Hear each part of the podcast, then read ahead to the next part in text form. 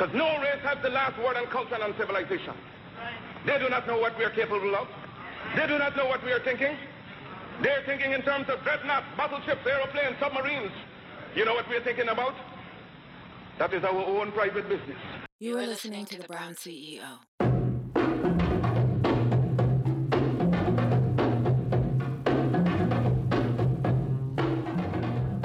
You are listening to The Brown C E O. I'm your host, Selma Idris. Follow the conversation every week as I speak to some of the dopest minds from around the planet about what's broken and how we're going to fix it. This is the conversation between us every Tuesday.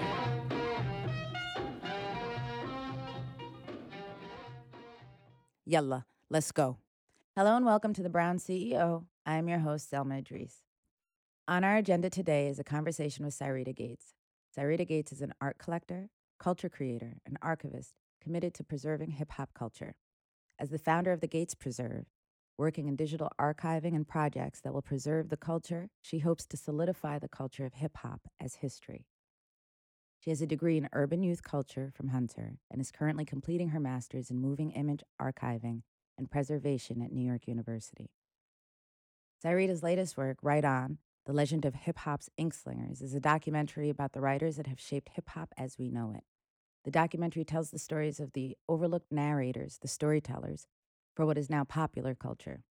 I wanted to talk to Syreeta today and learn about your why, learn about your what, and explore how you're approaching your mission. Welcome, Syreeta.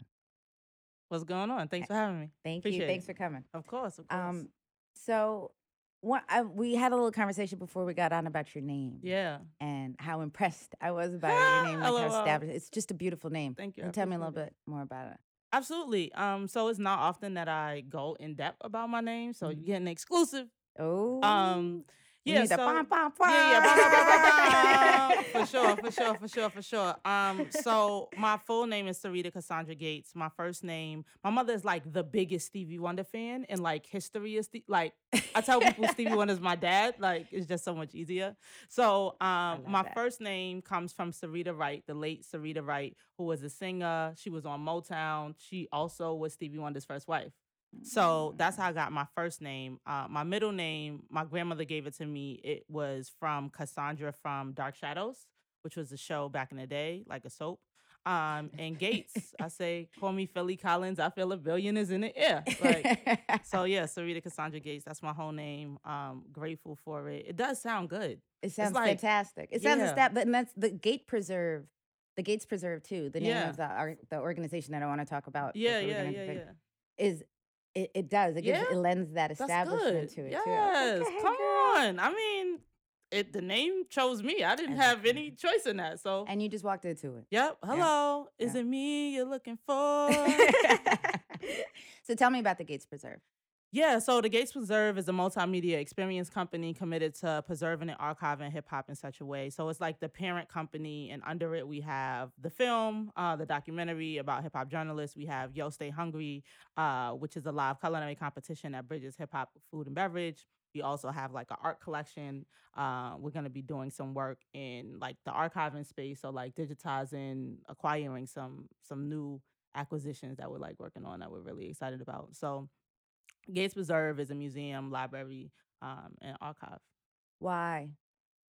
Because it matters. Like hip hop. All right, so let me let me break it down so it can forever yeah. and continuously be broke, right? Mm-hmm. So my grandmother died in two thousand nine, and I think I think I was twenty-one. I had just turned twenty-one because she died three days after my birthday. And when it happened, I was like, Dad, I feel like, and I was mad. I mean. I was cool with my grandmother. Like, I love my grandmother, but when somebody passes, you realize how much you don't know about the person. Yeah, that's um, so during that time, I had decided to go back to college. Like, I had dropped out previously, and I found myself taking classes that would tell me, that would inform me more about the type of world she lived in, right? So one class in particular, I was taking a class called The Urbanizations of African Americans, and in the book that was required reading was The Warmth of Other Suns. Um, and essentially that book is about the Great Migration, right? So mm-hmm. my grandmother was born in North Carolina um, in nineteen twenty-six. She moved to New York. Harlem, nineteen forties. So she's a part of that Great Migration. Okay. And so outside of, you know, taking classes around my mother, I mean, my grandmother, I started taking classes around my mother. My mother was born in nineteen fifty. So I just, I needed to find out more information. And as, so for the class that I was, um, that I was taking specifically that reminded me of my grandmother, we had to do a report and I interviewed my grandmother's best friend. I found out, I didn't know that they, though they were from the same town in North Carolina, I didn't realize or I didn't know that they met in New York, which hmm. is crazy. Like my grandmother's best friend knew like my grandmother's siblings, all of that. Shout out to Miss Lois, Aunt Lois one time. um, and yeah, they met here. So I was like, oh, that's dope. And as I really started, you know, so that was two thousand nine. Now, in two thousand nineteen, I realized that my grandmother really informed my ideas around um, archiving in a very particular way because I'm like, how can we ensure that things last forever? Okay. So I want to be able to type my grandmother's name in Google and something come up. Brilliant. And so my commitment is like, how can I do the work that will inform that, mm-hmm. right? So that's what uh, Yo Stay Hungry looks like. Uh, that's what, you know, the film looks like. And so everything is essentially informing another thing so that it lasts forever. Um, and so, you know, even just thinking about being people of color, oftentimes our stories, one, aren't told by us, but two, there's no legacy of our stories. Mm-hmm. It's like, you know, it's like telephone. I can tell you a story. You're going to tell somebody else a story. That story is probably going to be different from the story that I told you, yep. right? So how can not only we have a consistent narrative, um, but we have artifacts, we have photos, we have stories, we have the written word, we have audio, we have visual that tells a particular narrative around a particular thing. Um, and so, yeah, my commitment is to ensure that hip hop lasts forever. And so I'm not out here like, oh, I'm a hip hop historian. Mm-hmm. That's not my lane.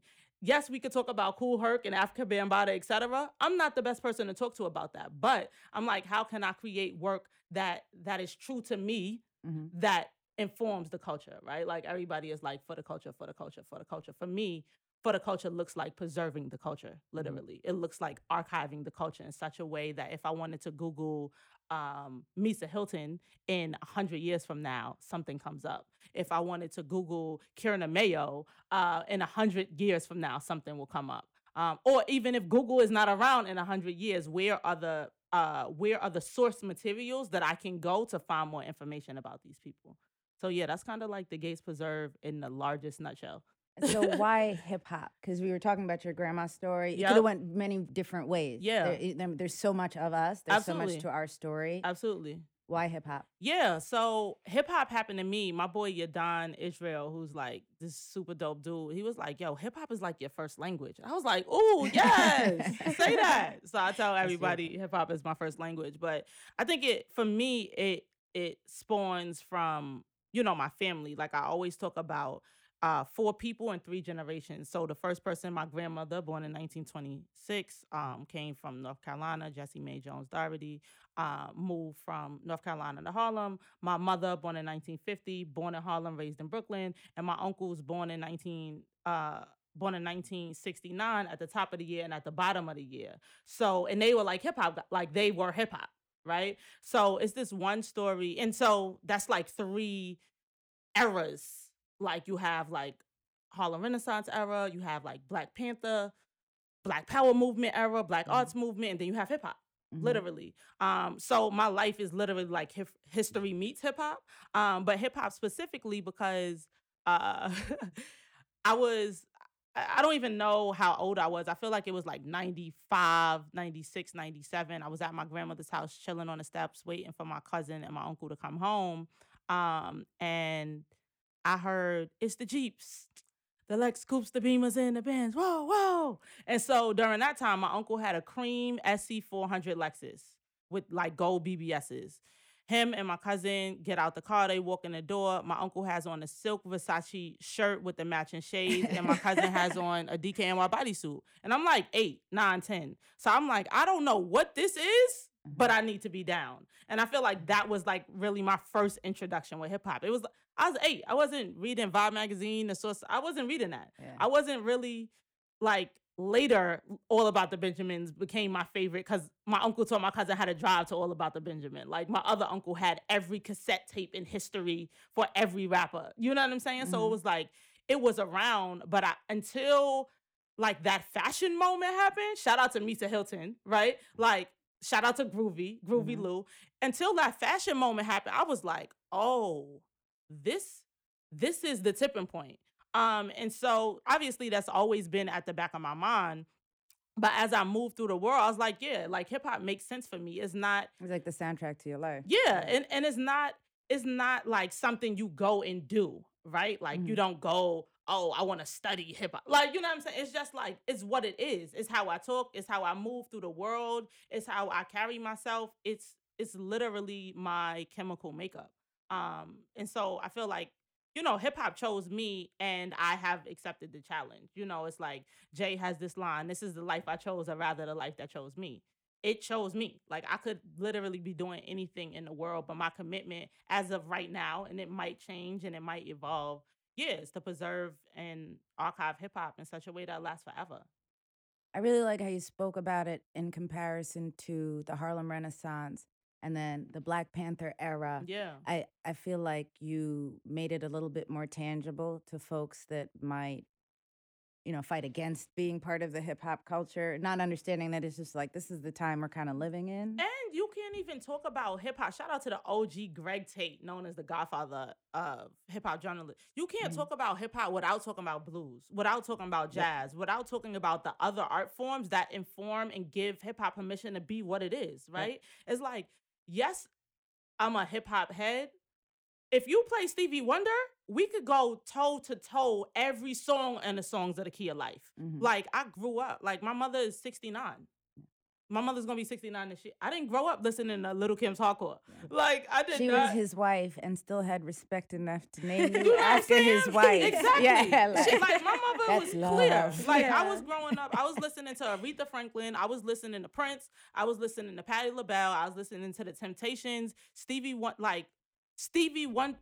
Yeah. I wasn't listening to... No, say it. I you like know, it. You know I love saying? This because it, it allows people to understand that it's an informed art form. Absolutely. It's not coming out of nowhere. It's just like these are music heads. Correct. That are making, that are Correct. Expressing themselves differently to the beat that's happening in, at, in the current moment in time. So, absolutely. Yeah. And if you listen to hip hop, like there's so many James Brown samples. Mm-hmm. Like, that, like it's just is absolutely insane. So hip-hop is informed by a lot of those people, um, if not all of those people that I mentioned. So it's like one hand wash the other, both hands wash the face. So we were talking uh, on a recent episode to a historian, mm-hmm. uh, professor of history, mm-hmm. and uh, one of the insights that we were speaking about was how he talked about history's fluid. Yeah. Uh, it's ever-changing. Yep. Um, and as somebody that's working in something that's not over, it's not like you're researching the Harlem Renaissance. Correct. It's like hip-hop is now. Yep. It's the largest movement yeah. in music and entertainment and pop culture happening now. Yep. Um, how do you feel, how do you work through, what's your relationship with the current work of hip-hop right now?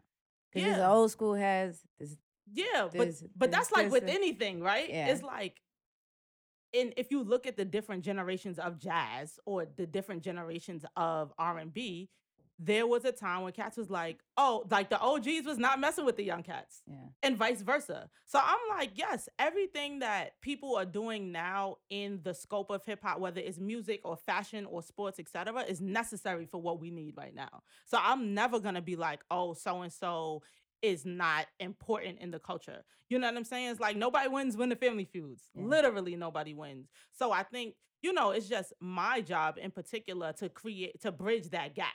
Mm-hmm. Right? It's like, how, like people don't necessarily, like Harry Belafonte and Jay-Z both have family members named Blue.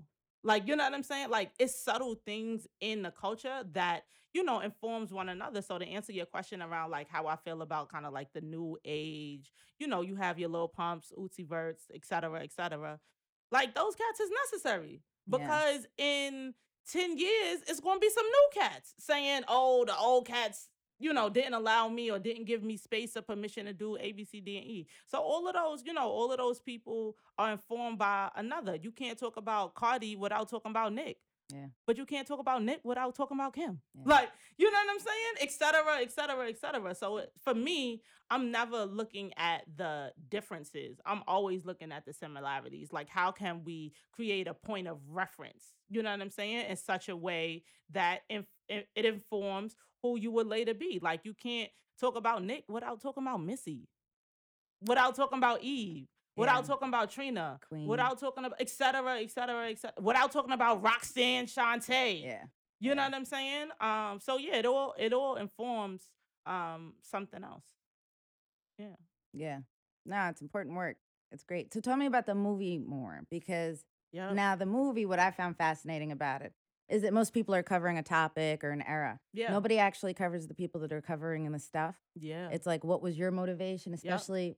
Like the the the old cats, yeah, the original cats that were this. They're foraging a new yes, a, a new territory. They're telling a story that never been had never been told before. Absolutely. Um. So yeah, tell me about. Let's talk more about the movie. For sure. So how it happened? Um, I was writing for an online hip hop publication. Um, and I was writing a few peop- uh writing a few pieces, and then the guy who who ran it asked me to be the editor in chief. So I was like, all right, cool. I'm. I always take on, not always, but most of the time I take on projects that I have no clue what I'm doing. Just because I'm like, oh, I figure it out. And shout out to Google. Excuse me. So, yeah. So he asked me to be editor-in-chief. I was like, all right, cool. I realized I didn't know any hip-hop journalists.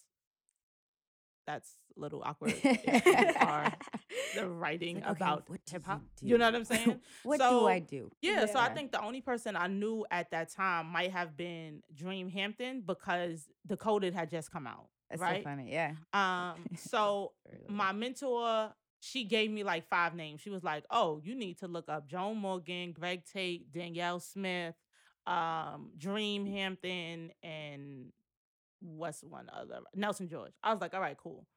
I couldn't find substantial information about them personally on Google. And, which is crazy, because those are is, huge names listen, for like Nelson George, come on. Like E Ps, everything. Come on, come on, yeah. come on. So I couldn't find substantial information about them personally, but more importantly, I couldn't find their work online. Mm. Like, none of their work. So I'm like, what do we have here? So I, I'm like, all right, going back. And I wasn't thinking about archiving at that time by any means. I'm like, source material. Oh, I need The Source magazine. Like, I need to purchase the magazines that they were writing in or yeah. the newspapers that they were writing in. So that actually led me to start my own archive of hip-hop magazines. I have like every issue of The Source. I'm sorry I, if I missed it. What year was this? What did this did was start? Like um daggone. Was this like oh nine? Oh nine. Okay. I just want to get like a time frame eleven? On like where can't you yeah. Yeah, yeah. twenty ten, eleven Yeah, I was in I was in undergrad, so yeah, probably like nine, ten, eleven. Um, but okay. yeah. So yeah, so you purchased The Source. Yeah, so start, I started yeah. purchasing the magazines online, and I was like, oh, who tells the story of the journalists when they're the ones telling everybody else's story? And I think I tweeted that. Like, hmm. so I'm sure in my archive of Twitter, uh, it is literally that tweet. And I was like, oh, why is there no doc on the writers? Like, that's that feels crazy to me. Yeah. You know what I'm saying? So I always look at hip hop again around what's missing, right? I'm like, let me provide that. Um, and so I was like, okay, cool. I'm gonna do a documentary. I had no experience doing a documentary ever, but whatever. So yeah, I said I was gonna do a documentary. Uh, a lot of things happened during our time. We started filming in two thousand fifteen, and the first two interviews were Greg Tate and Nelson George. I was like, oh, okay. Done. This is it. Kinda. Yeah. If you're going to kick in the door, waving yeah. the four four, that yeah. is how you start. So we did that two thousand sixteen. We filmed maybe thirty people. I'm so grateful for every writer that has trusted me to share their story. Um, yeah, two thousand seventeen, we filmed like maybe five other people. two thousand eighteen, we launched the Kickstarter. We raised thirty thousand dollars in like twenty-nine days. We did it. My, for, it was my thirtieth birthday. It's actually uh, twenty-eight days. twenty-eight, yes. You know what's crazy? Days. I didn't yeah. remember how many days was in February. And you Good launched job. It in February. You launched it in on, in Black History. The way yes. I look at stuff also. Yes. You launched in Black History Month, and you closed it on um, Biggie's Bi- birthday. Biggie's death day. De- Beth death day. Death I'm day, sorry, yep. yes. Yeah, because my birthday is February ninth.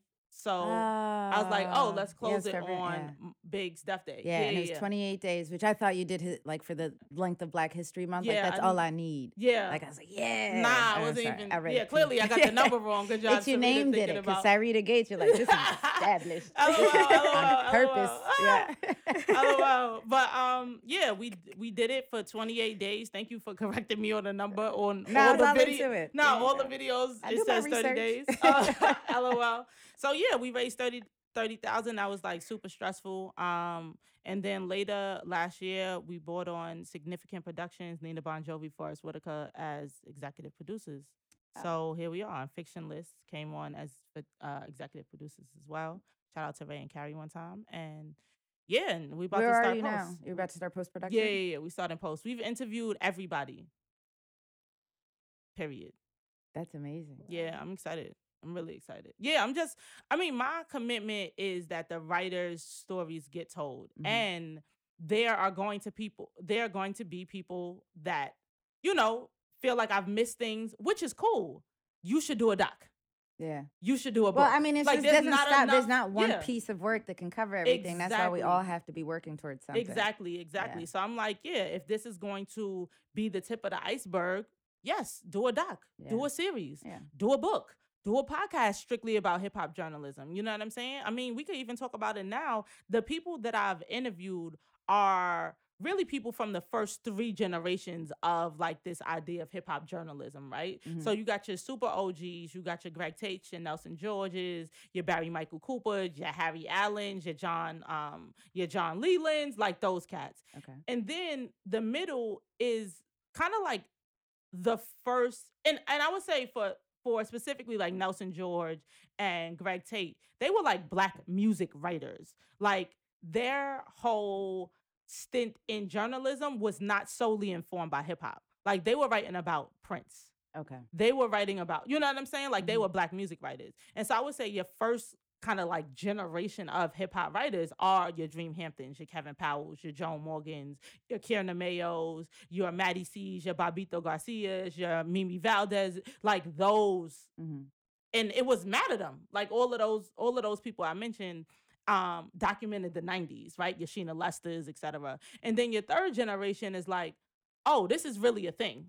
Right? And so you have your Day'Twan Thomas, you have your Kiba Solomon, you have like Julia Beverly, you have a lot of those people. So the doc is really going to be informed by like those three generations. That's great. It's like a nice progression of time and stuff too. As yeah. Far as, yeah. And style and what they worked on, what mediums they worked Absolutely. on and how like, they worked. There was, and, yeah. They were Twitter before the internet. Like, you know what I'm saying? Yeah. Like, they didn't have the internet. If they uh, needed to do an interview, it wasn't like, oh, you sit with Cardi B for two hours while she's getting her hair and her makeup done. It was like, no, Dream was rolling with Pac for a week. You know what I'm saying? Mm-hmm. Like, these people were going out and really spending time with these artists in a way that I don't know if it's, if it's possible today. Like, Cardi has this, um, she had dropped this. It's funny, they actually use it for a Fashion Nova ad, but she had dropped this Insta. I think it was an Instagram post, a story. Cardi don't need no press. That's fascinating, right? Like the fact that sh- artists, like, yeah. what do they need press for? Yeah. But they, yeah. they do need press, but they can inform and shape the narrative how they want to do it. Yeah. Um, well, yeah, now they have the tools and the control to be able to say, absolutely. you know, this is when I'm going to tell my story. Absolutely. I mean, like, when's the last time Drake did an interview? You don't have to be an artist to be an influencer Correct. either. I mean, you know, absolutely. We all have control of that now. We all have um, outlets that we can share um, information for. So, yeah, so that's the film. It's been an interesting journey thus far. Uh, yeah, this is the what first time directing. What were some of your favorite moments from the interviews? Like, is there anything that, like, changed you or impacted you? In um, a way that yeah, I mean, of course. So, mm-hmm. one, just doing, we we have over sixty interviews in a can. So, we actually have the largest archive of stories from hip-hop journalists, Amazing. period. Yeah. Um, but, yeah, we have so many, it's so many stories. I don't even want to give them all here. Maybe we could come back when, yeah. when the film is out. But oh, yeah, yeah, that, yeah. it's so many things that I didn't know. And it's just interesting. Like, they were, like, interviewing their peers. So it wasn't like, oh, I interview, if I interview Ava DuVernay right now, right? Like, mm-hmm. Ava's not my peer. Mm-hmm. Like, Big and Dream and Bones Malone lived on the same block. Like, you know what I'm saying? Like, they were peers um, in, in a very unique um, in a unique way. So like that was like a major key just as far as like having access, right? Like the access that they had to these um, these artists was incredible. Um, I, and I just learned a lot. Like, I'm a student of the culture. So I'm like, talk to me as if I know nothing. Yeah. Like, tell me everything. Um, and then I'm going to ask why. Like, why? And why did you do that? And why, like, you know, I also realized a lot of these writers, um, you know, playing with the language around journalists and writers, right? A lot mm-hmm. of these people just wanted to document the culture. It wasn't like they went to journalism school. They, a lot of them didn't even necessarily want to be writers. A lot of them experienced immense pain. Like, right, like writing is a crazy process. Um, so yeah, that was interesting. Um, real finding out the people that they read is mm. also like fascinating. That's pretty cool. Right? So I spoke to Kierna Mayo and we were talking about like specifically Black women Aquarius writers. Okay. Right? Alice Walker, okay, Toni Morrison, uh-huh. like, like you know, you know Aquarius. The most most geniuses are are born under the sign of Aquarius. Oh, I didn't know that. Yes, shout out to me. Generally speaking, are you an Aquarius? Yeah. Go ahead. Hey.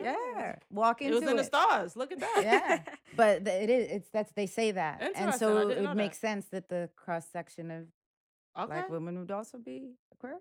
And here we are. Like yeah. Oprah's Aquarius. Ah. Michael Jordan's Aquarius. Really? Yeah. Uh, yeah, but yeah. My husband says it all the time. Like we were trying, we were hoping uh, my oldest son was gonna be an Aquarius, but ended up being a Pisces. No. And he's like, you can do this. I, yeah. like, I, don't think, I don't think I could do this. Yeah, when I have kids, I'm gonna start thinking about that in advance. Like, uh-huh. oh yeah, me and your father were yeah, yeah, actually intentional about you being an Aquarius. Let's see what's up. So yeah, yeah. yeah. yeah. Shout out to Aquarius. But yeah, those mm-hmm. those are some of the keys that I got. Um, That's interesting. Okay. So yeah, so what about okay. them? Just the fact that they... Yeah, yeah, no. So I was I was talking to Kierna. So Kierna is an Aquarius. Uh-huh. So we were just talking about how those women shape her writing, uh-huh. right? Like those are the type of women that she was reading during that time. And you know what it just looks like in the spectrum of writing. Um, so yeah, so I think that was pretty interesting. Yeah, I learned a lot. Such a like... a line. So it's just like this writer is influenced by this writer, right? Mm-hmm. And it's like talking about the preservation and the importance of preserving the yep. information. You gotta speak for us names. To be able to find writers to identify with, to be able to do your justice, to do these people justice in documenting their story and their honesty, so that somebody else in moving forward can be influenced by this work. Yeah. Um, and let it shape their work. It's that's the you gotta you gotta keep that cycle going, and we can never break that cycle of archiving our stories and telling our stories. Absolutely, you know? Absolutely. Because if we don't talk about, and Toni Morrison has a doc coming out, if we don't talk about Toni Morrison in a hundred years, will they be talking about Toni Morrison? Exactly. And how will they be talking? And about how will they be talking about? Morrison. Like Toni Morrison is one of the greatest writers of all time. Period. Mm-hmm. You could put periods in one period of period the. Period, greatest, period, greatest, period, of, period, all, period, time, period. Like, she's the GOAT. Yeah. She's the go- Like, you know what I'm saying? Like, but you have to also talk about Zora, Zora, Zora. Like, you know what I'm saying? Like, all of these things inform um, inform the other. So she wrote this piece for James Baldwin. Uh, it was like his old, I think for his obituary in the New York Times. I have a piece of it tatted on me. Um... She said, like, the summer's, oh, it's so good. It's like the summer's, no, the the season is always Christmas with you here. And, like, one aspect of that scenario, you did not neglect to leave, to leave at least three gifts. Like, come, like, come on. Like, Toni Morrison yeah. is the GOAT. She said, um, I'm, I'm, like, low-key ready to pull it up on my phone Do it. and read it. Because yeah. it's so, Do it. I know That's I have it beautiful. saved. Um, James Bald. Shout out to Google. Um, I don't know how I would live anymore. Like that, that's why I think everything's so. Like we have just so much power. Yeah, There's so much power at our fingertips. That the stuff that we can do and put together, like your project, without the internet and access. Yeah, to all like this information, we couldn't. We yeah. couldn't. We talk about libraries burning all the time, and that's how Listen. you attack. A, that's how you attack a culture. The first thing that you do is you burn the libraries. Listen. People, you have to understand how important this is. Yeah. Yo, so the piece is called uh, His Light, His Voice Remembered, Life in His Language, mm-hmm. uh, December twentieth, nineteen eighty-seven. Uh, and I'm going to just read the last piece because this is so... You knew, didn't you, how I needed your language and the mind that formed it, how I relied on the fierce courage to tame wilderness for me, how strengthened I was by the certainty that came from knowing you would never hurt me. You knew, didn't you? How I love your love. You knew. Then this is no calamity. No, this is jubilee. Our crown, you said, has already been bought and paid for. All, all we have to do, you said, is wear it.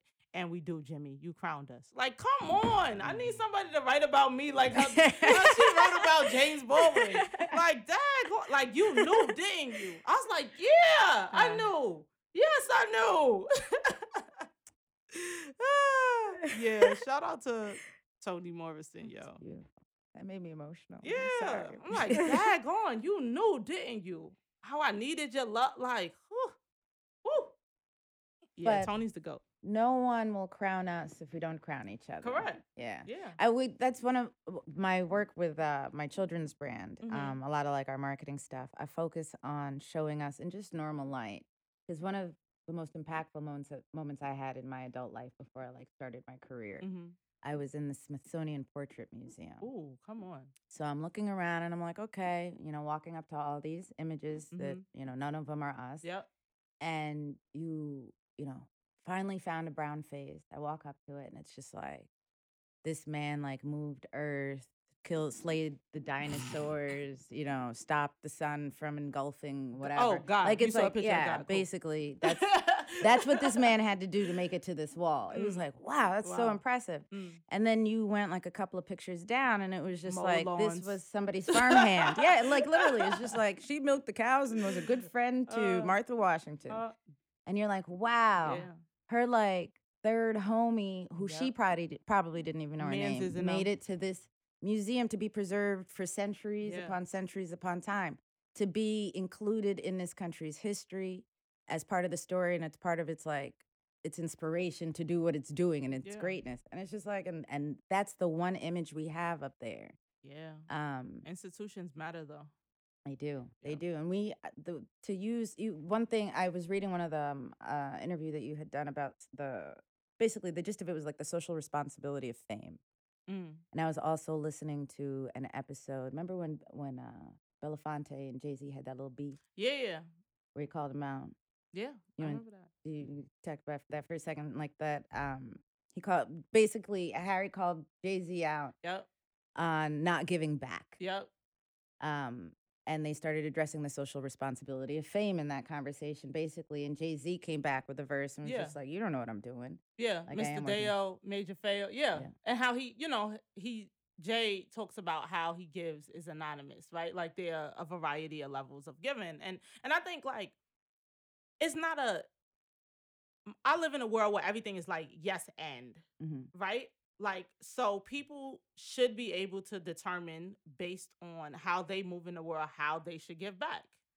And, like, if somebody has a level of influence, what does it look like for them to share a particular narrative? Also realizing just because somebody has fame in a particular way doesn't mean they need to be speaking about all the things. Yeah. Right? So, you know, it's about how a person... you know, decides that they want to move and how they want to give back in the world. So his, and, and I'm not speaking for Jay or um, speaking for Mister Belafonte by any means, but if you decide you're the most impactful way that you can give to a movement is money, do that.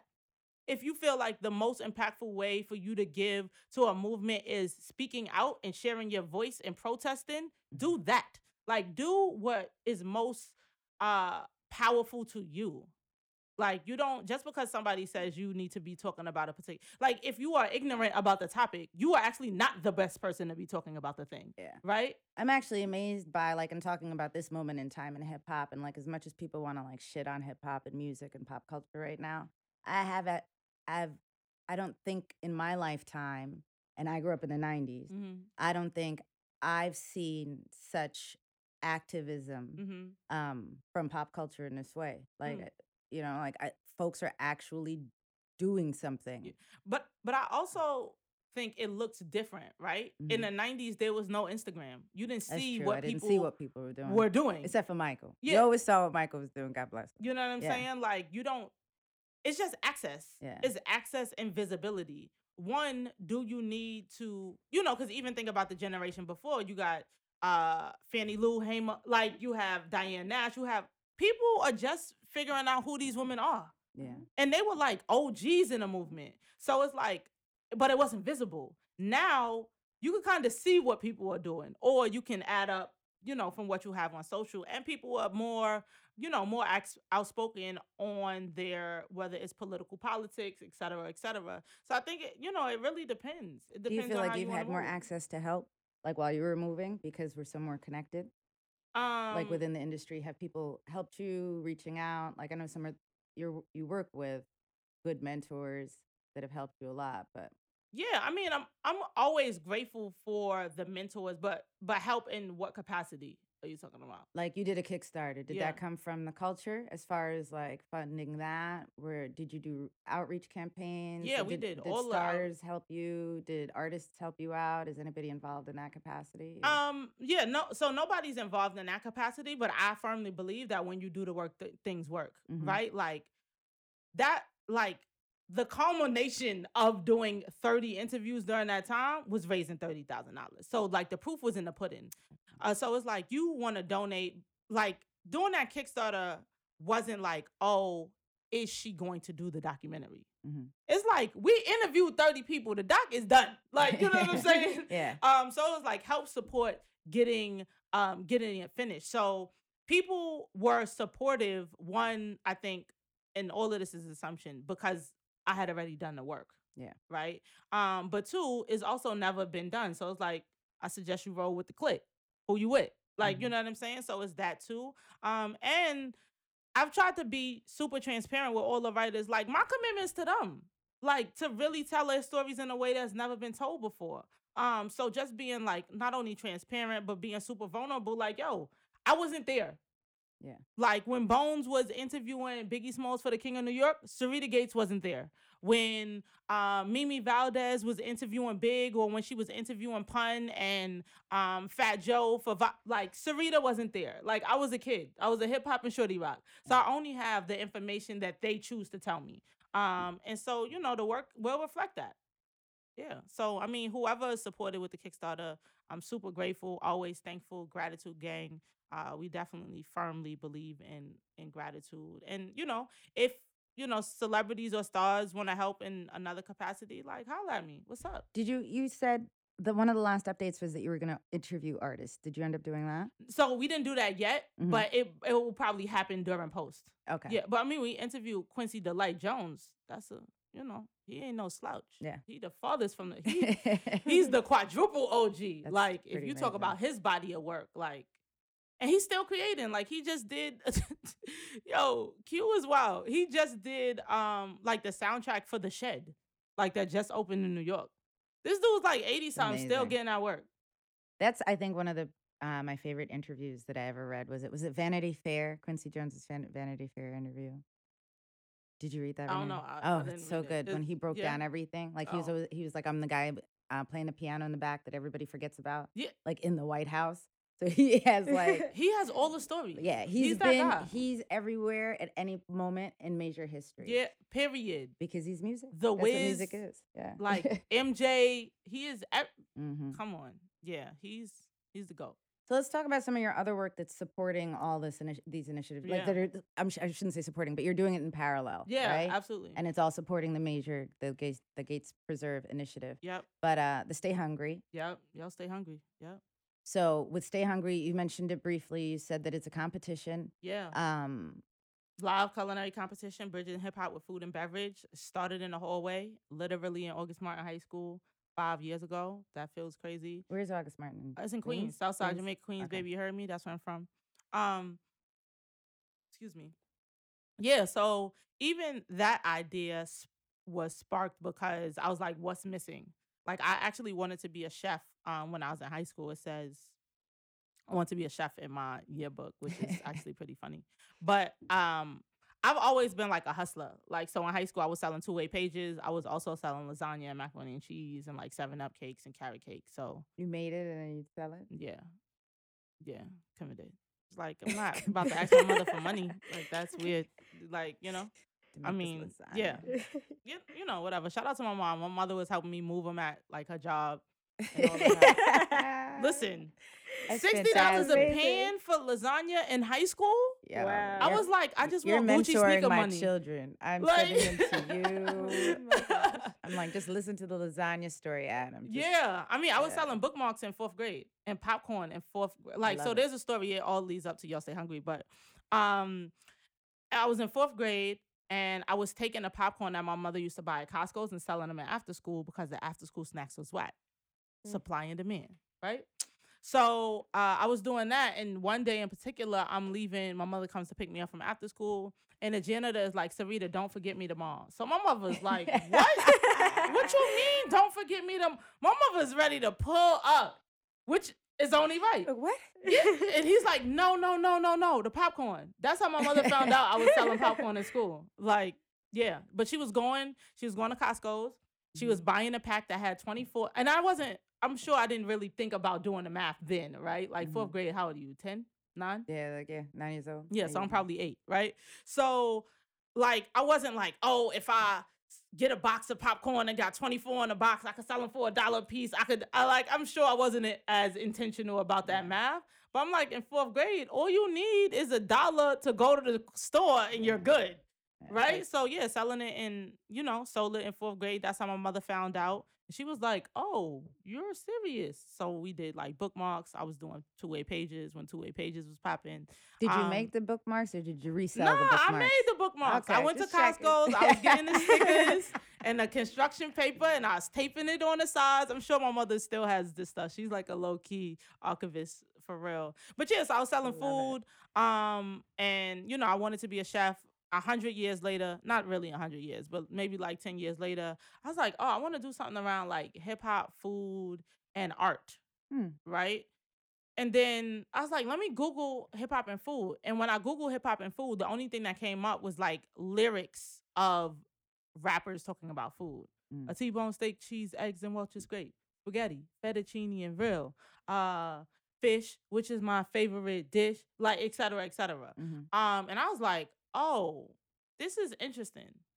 Again, thinking about what's missing in the culture, I was like, oh, hip-hop is all about beef, but there's ah. no competition. Let's create the competition.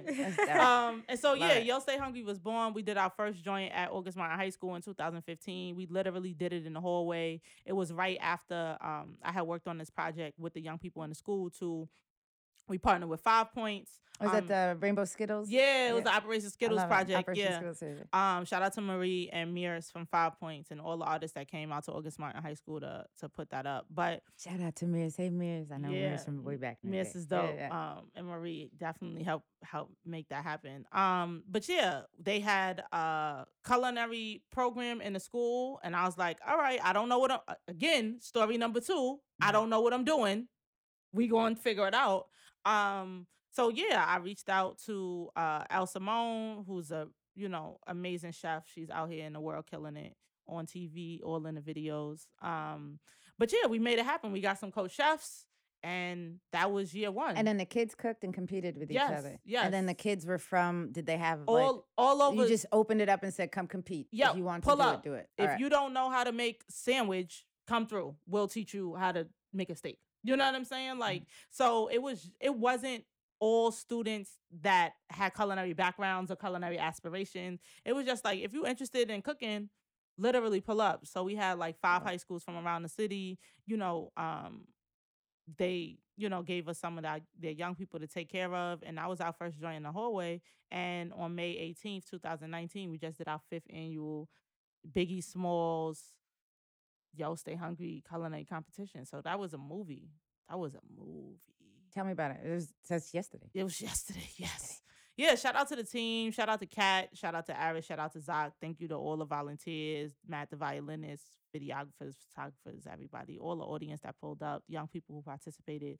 It was our first time make um doing a competition with middle schools middle school students and high school students. Mm. So that was really dope. Like we had like fifth graders and sixth graders on the same team with like high school students. That's so cute. You know, it was cute. I was like, so what, is, what are y'all doing in fifth grade? Yeah. I'm not, I wasn't cooking none of this stuff in fifth grade. So we partnered up with some really amazing chef coaches.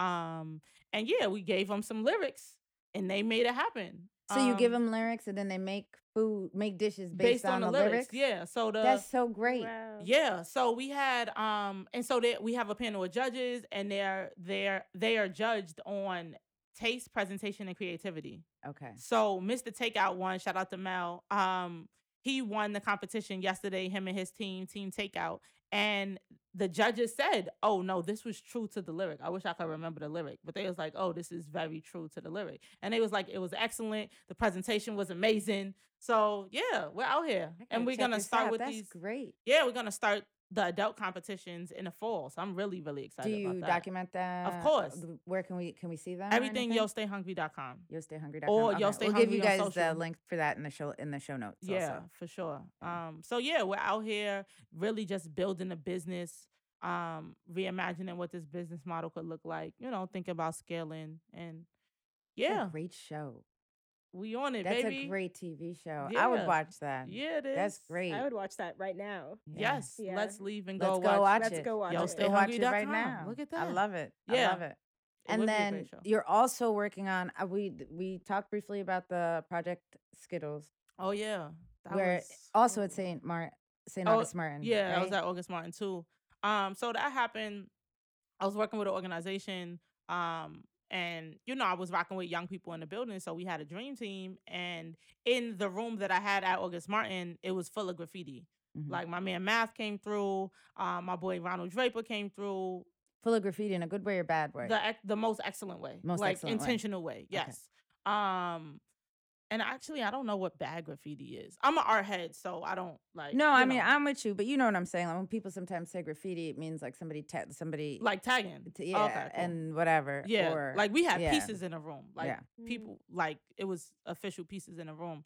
And so, you know, I was just rocking with these young people, like, yo, what y'all want to do in the school? The school was all white during that time. Um, and so, it was like, yo, let's paint the school. I'm like, all right, cool, let's paint the school. Like, never again... Project number three, never did it before, but I'm like, I'm gonna support with these young people with, you know, making sure they have all the resources and tools they need to be great. I let at Mears and Marie from Five Points. The young people pitch, gave them a proposal. They, um, it's funny, they're grown now. I literally saw them at Yo Stay Hungry yesterday. I'm like, y'all are adults, this is wild.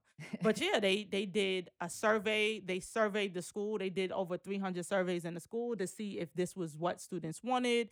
They had to raise money. They had to pitch to the principal. They had to pitch to Misa and Marie. They did like a bunch of um, a bunch of workshops just as far as like how to get people involved. They had to get volunteer.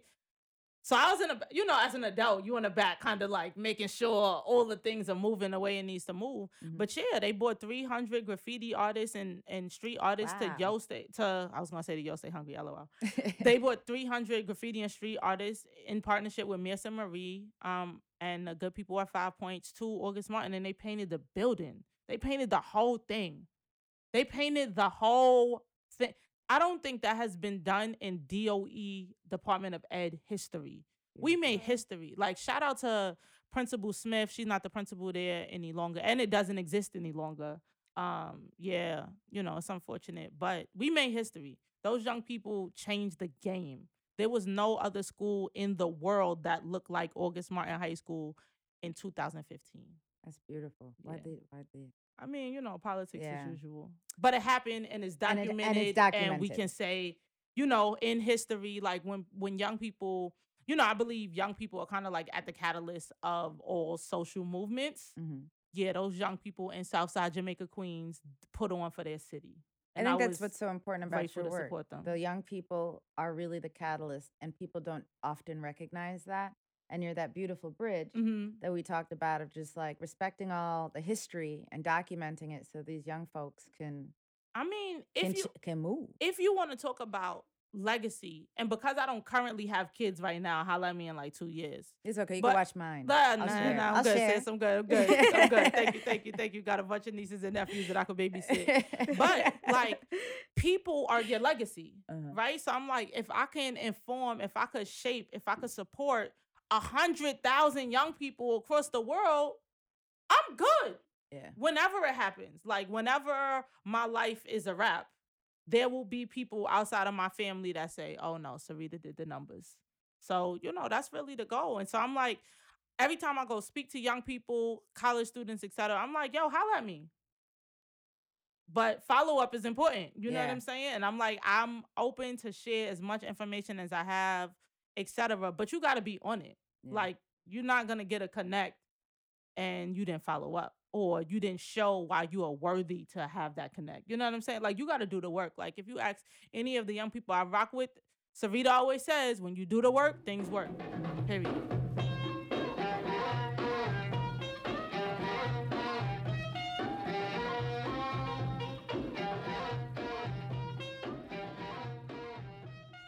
Vision is clear even when my intuition is impaired. No. Um, yeah, we're going to get an institution, a physical space in the next year or so. So I'm really, really excited about that. That's what I wanted to ask you about. That'd yeah. be so great. Physical space matters. Um, shout out to Nipsey mm-hmm. Hussle. He was really, he was a reminder of the importance of physical space.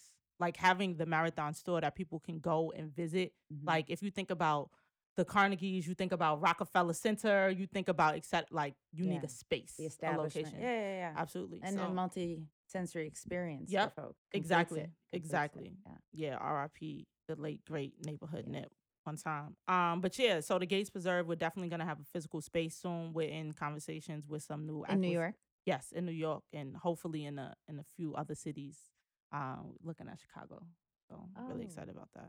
Um, but yeah, we have some acquisitions in the works, mm-hmm. um, you know, just really building the team because the Gates Preserve is like the parent company of like M- Most Incredible. Uh, shout out to my partner, Randall, with that. Um, you know, yo, stay hungry, et cetera, et cetera. Yeah, we're just trying to really build the team. Um, so if you think you got the juice, holla at me, gates preserve at gmail dot com. Um, we'll have the team look through all the things. Um, but yeah, so that's that's what's next. The film will be released really, really, really soon. Um, so we're excited about that. We got some other things in the works. You know, I don't want to talk about all the things, yeah, yeah, yeah. but we, yeah. You keep us updated. Yeah, I want to know. Sure. And then how do we support, keep track of the Gates Preserve? Yeah. Um. So we're on social at the Gates Preserve. Um. Yeah. Use the hashtag. See what's up. Just stay in the loop. You can follow me at Syreeta Gates on everything. Um, I'll be talking that Gates Preserve talk. Um, yeah. Yep. Yeah. So you work a lot with kids. Like, what are some lessons that you've learned with them recently? Uh, they just remind me to be patient all the time and often. It's like patience really matters. Um, and I think working with young people, it's like you kind of, it's like a relationship. You have to be in it for the long haul. Like I want to see, I think it's fascinating being able to see the young people that I worked with at fourteen. I see them at twenty. Like, like, dang, you really grew up, huh? Um, and you know, I'm not that much older than them. So I'm learning, I'm learning about myself in relation to them. Right. So they are also teaching me about myself. So yeah, those are kind of like two of the big lessons. Like, patience and them teaching me about me. So I'm grateful for them for that. So just in general, I was just hoping you could speak on like how you went about like building your team for like each of these projects. Cause, yeah. cause they're like the thing, cause these are very, very big, yep. ambitious things that you're doing out here bit. And you're succeeding at them. So you're not was, doing bad. Yeah. Yeah. Um, I use the hashtag team us. Like mm. we really believe in team. Like mm. I'm very clear. I use it in my language. I say we. Often and all the time.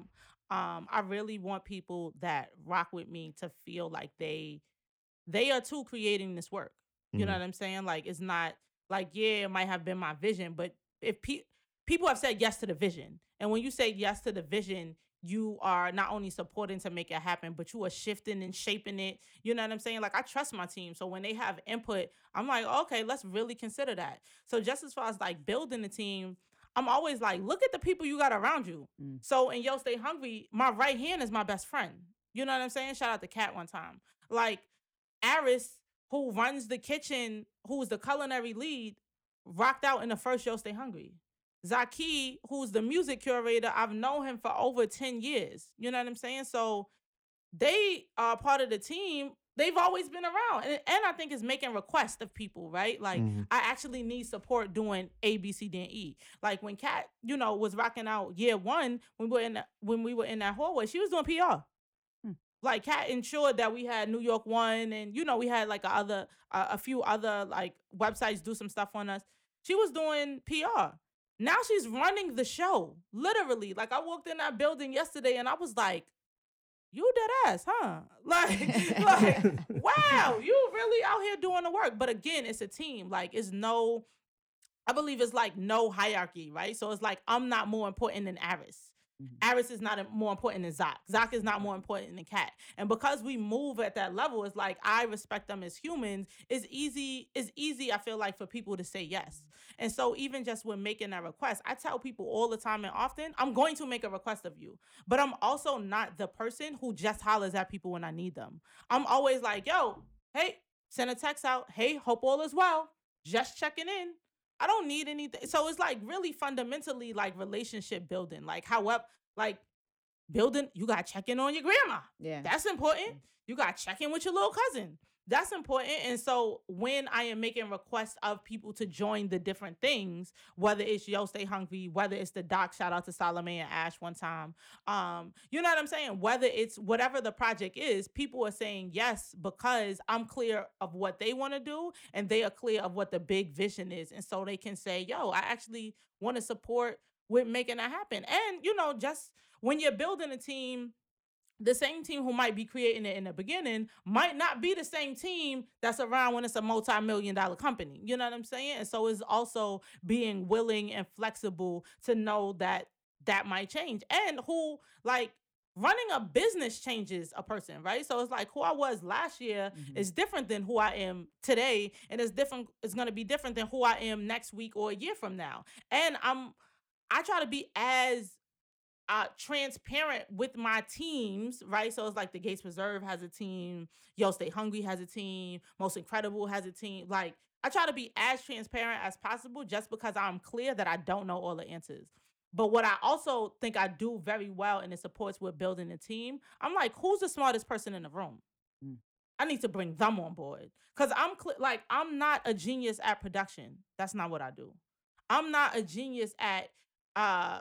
thinking about things for the kitchen. I'm not a genius at archiving, but I'm like, who's the most brilliant archivist? Let me holler at them. You know, shout out to Britain one time. Um, she's doing some amazing work in the world. So I think those are like a variety of kind of like major keys just around like fi- finding teams, but start with the people you know now.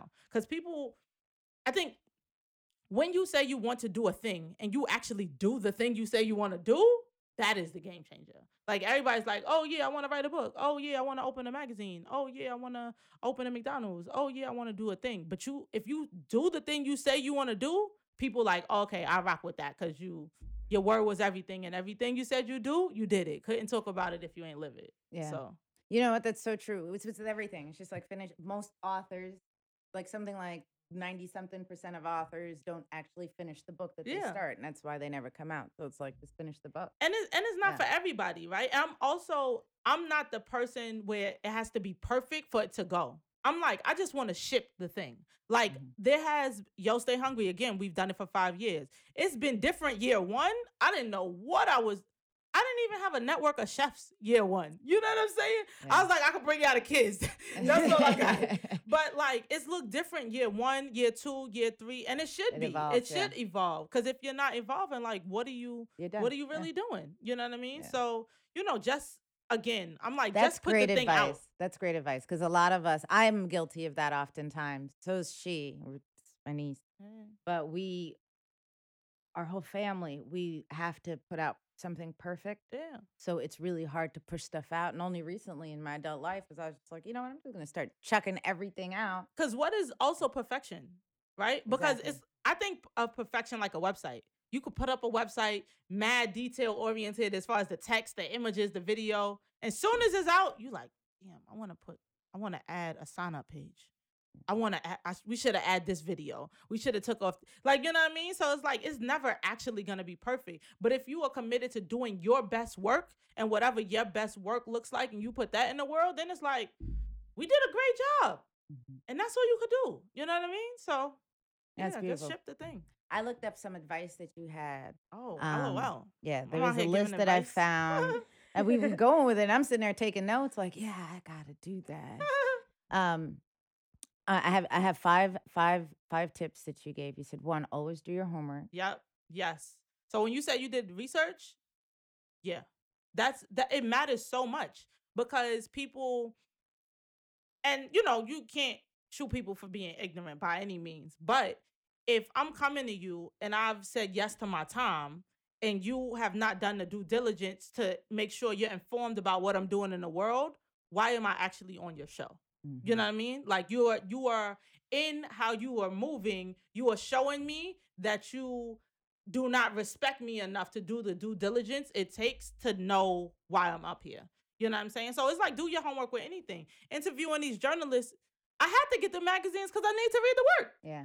I had to speak with other journalists about other journalists. Like, I had to do my due diligence. And it gets you super, like, you know what I mean? Job offers. I've been offered just because people are like, oh, no, Syreeta does her homework. Yeah. And if I don't know a thing, I'm also very clear, like, yo, I don't know a thing. Yeah. But I'll be like, hold on. Let me do the Google. Like, I always talk about doing the Googles. Yeah. Like, let me do the Googles. Do, let me do the Googles. Like, you can't, if you say you're interested in a thing and you have not done the work to yeah. ensure that you are knowledgeable at a thing, can you really do it? Like, that's like me doing Yo Stay Hungry knowing nothing about hip hop. Like, yeah. it, like it, I can't but it speak. Happens every day. Yeah. So I appreciate the fact that, you know, that that was your number one. Yeah. Just I like, mean, yeah, you got to do your homework. Two is show up. Show up. But I like how you explained show up. How did I explain it? Like, show up often says it's like, oh, most of the time, most of the work is just showing up. And mm-hmm. you were more like, no, like, be present. And it, it was more of an extension of that, do that research, show up. If you like graffiti, go to graffiti, go be at places where graffiti yes. artists are. Yeah. It's yeah. not like show up on time and do what people ask you to do. Yeah. Let's go beyond that and like, show up. You want to be a writer? Hang out with writers. Yeah. Where the writers go. Yeah. Because you could yeah. literally create your own experience. Like, the reason I have relationships with these hip-hop journalists now, and a lot of them are filmmakers and showrunners and executive producers, et cetera, is literally just because I was like, oh, if I keep, like, my homegirl Salome has this saying, where's your word when it's not in your mouth? My word is on social media. Mm. You, I talk about the things that I want to do. Often. I talk about the people that I want to rock with. I talk about, you can find Mav Carter on my uh on my Twitter account. You could talk, you could see World Wide West is on my Twitter account. You know what I'm saying? So when I say show up, even when we did the Operation Skittles project, I knew a few other graffiti artists who came to rock out because my first, the first kind of like community service project I've ever done was a mural. And we had like graffiti artists pull up. Mm. And that's how I got to build those relationships. I was like, oh, where they hang out at? If, like, you know, doing Yo Stay Hungry, oh, I need to know chefs. Where the chefs at? Yeah. If I'm doing, you know, if I'm working on a project around whatever, I'm like, what, who is doing the work that I need to be associated with? So let me go find those. And being there on time, which is being there That's early. That's huge. Yeah. And doing the research. And you were early today. Yeah, I have to of course. say, five minutes are perfect, yeah. which is perfect time. Yeah, but, of course. Yeah. No, it's beautiful. Then you said, have a council. Number That's number three, yeah. have a council. What do you mean by that? Team. That's your team. Like, you don't, you actually don't need to make all the decisions by yourself. Yeah. Like, sometimes it's actually easier if you, you know, confide, hey, what do you think about this? Like, I was just sharing the B M W story, right? Like, I could have went and bought a B M then. I also was like, oh, my O G got a B M, and she got a Benz, and she got, mm, let me ask her. She's yeah. more informed about this subject than I am. You know what I'm saying? So let me just holler at the person who's more informed. Yeah. And so because I asked her, she was like, oh, yeah, you might want to consider holding off for a while. Get this instead. Um, so, yeah, councils matter. Like, throughout history, you've seen councils, right? Like, there are pictures with Toni Morrison and James Baldwin. There's a picture with Toni Morrison and Angela Davis. There's a picture with James Baldwin and Nina Simone. There's a picture with Stevie Wonder and Marvin Gaye. Yeah. Holla at your folks. That's what people are there for. And people are willing to support you and give advice. And, you know, it's just about how you, you know, how you move in the world. Number four is my favorite. What? What was that? Give more yeah. versus give back. Yeah. Mm. I think it's interesting. Like, people talk about give back. And it's not to negate yeah. people's ideology on giving back or giving more. This is just mine's, right? Mm-hmm. You can give back. That's cool. Giving more is more in alignment with what I'm personally committed to, and more importantly, how I can be the best use of in relation to service. So I'm not necessarily going to go to a soup kitchen. That's not the best, most efficient use of my time. I rock out with some young people at Yo Stay Hungry. That I will do. That's the best use of my time. You know what I mean? So it's like, again, giving more versus giving back. Like, when people think about service, I think, you know, it's like, oh, you have to do service because you got in a situation and you got to do community service, right? Yeah. Like, you know what I'm saying? Like, nah, service is, like, I remember being a shorty and my mother's like, oh, get run all those Jordans that you're not wearing anymore. And she gave them to other people. That's service. That's giving more to me. You know what I'm saying? Again, for me, giving more looks like rocking with young people. But giving more could also mean that, like, we have uh we have scholarships that we give out at Yo Stay Hungry, right? We have a Chef Curry scholarship on which we give um we give some dollars to young people who are interested in starting their own culinary business and or who want to be a chef. And yesterday we launched the For the Culture scholarship for young people who are musical artists and or committed to being music moguls. That's giving more. Amazing. Like, yeah. I'm like, that's something I would already do. Like, yeah. You know what I'm saying? And like, it's part of your life's work. And that's yeah. what I liked about it, as opposed to like, you know, deviating from what you're doing on a daily basis and saying giving is something else. It's like, if it's part of what you're doing or using what you're doing to give back, or give more. More, yeah. Yeah. Um, and then five was always show gratitude and be a nice person, which I just think is so important. People forget that. You don't want to be a deadbeat. Yeah. And you, I, you folks also nice. think like with power, and they don't realize that power is not everlasting. But with power, oftentimes folks pick up like an asshole perspective on things. Mm-hmm. It's sad though too, because sometimes I feel like if I'm really nice, then nobody respects me at all.